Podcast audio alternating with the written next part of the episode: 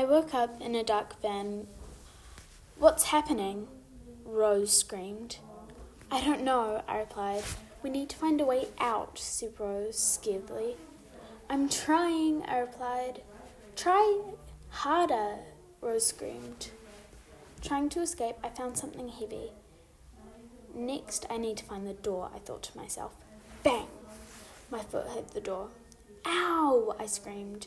The door flew open. Finally, said Rose, relieved. Is that you? I hear my mother call. Where's Dad? I asked. I can't find him, she replied. Among the rubble, I saw a hand grasping for someone or something to help them. Dad, I screamed. Annabeth, I heard my dad shout out.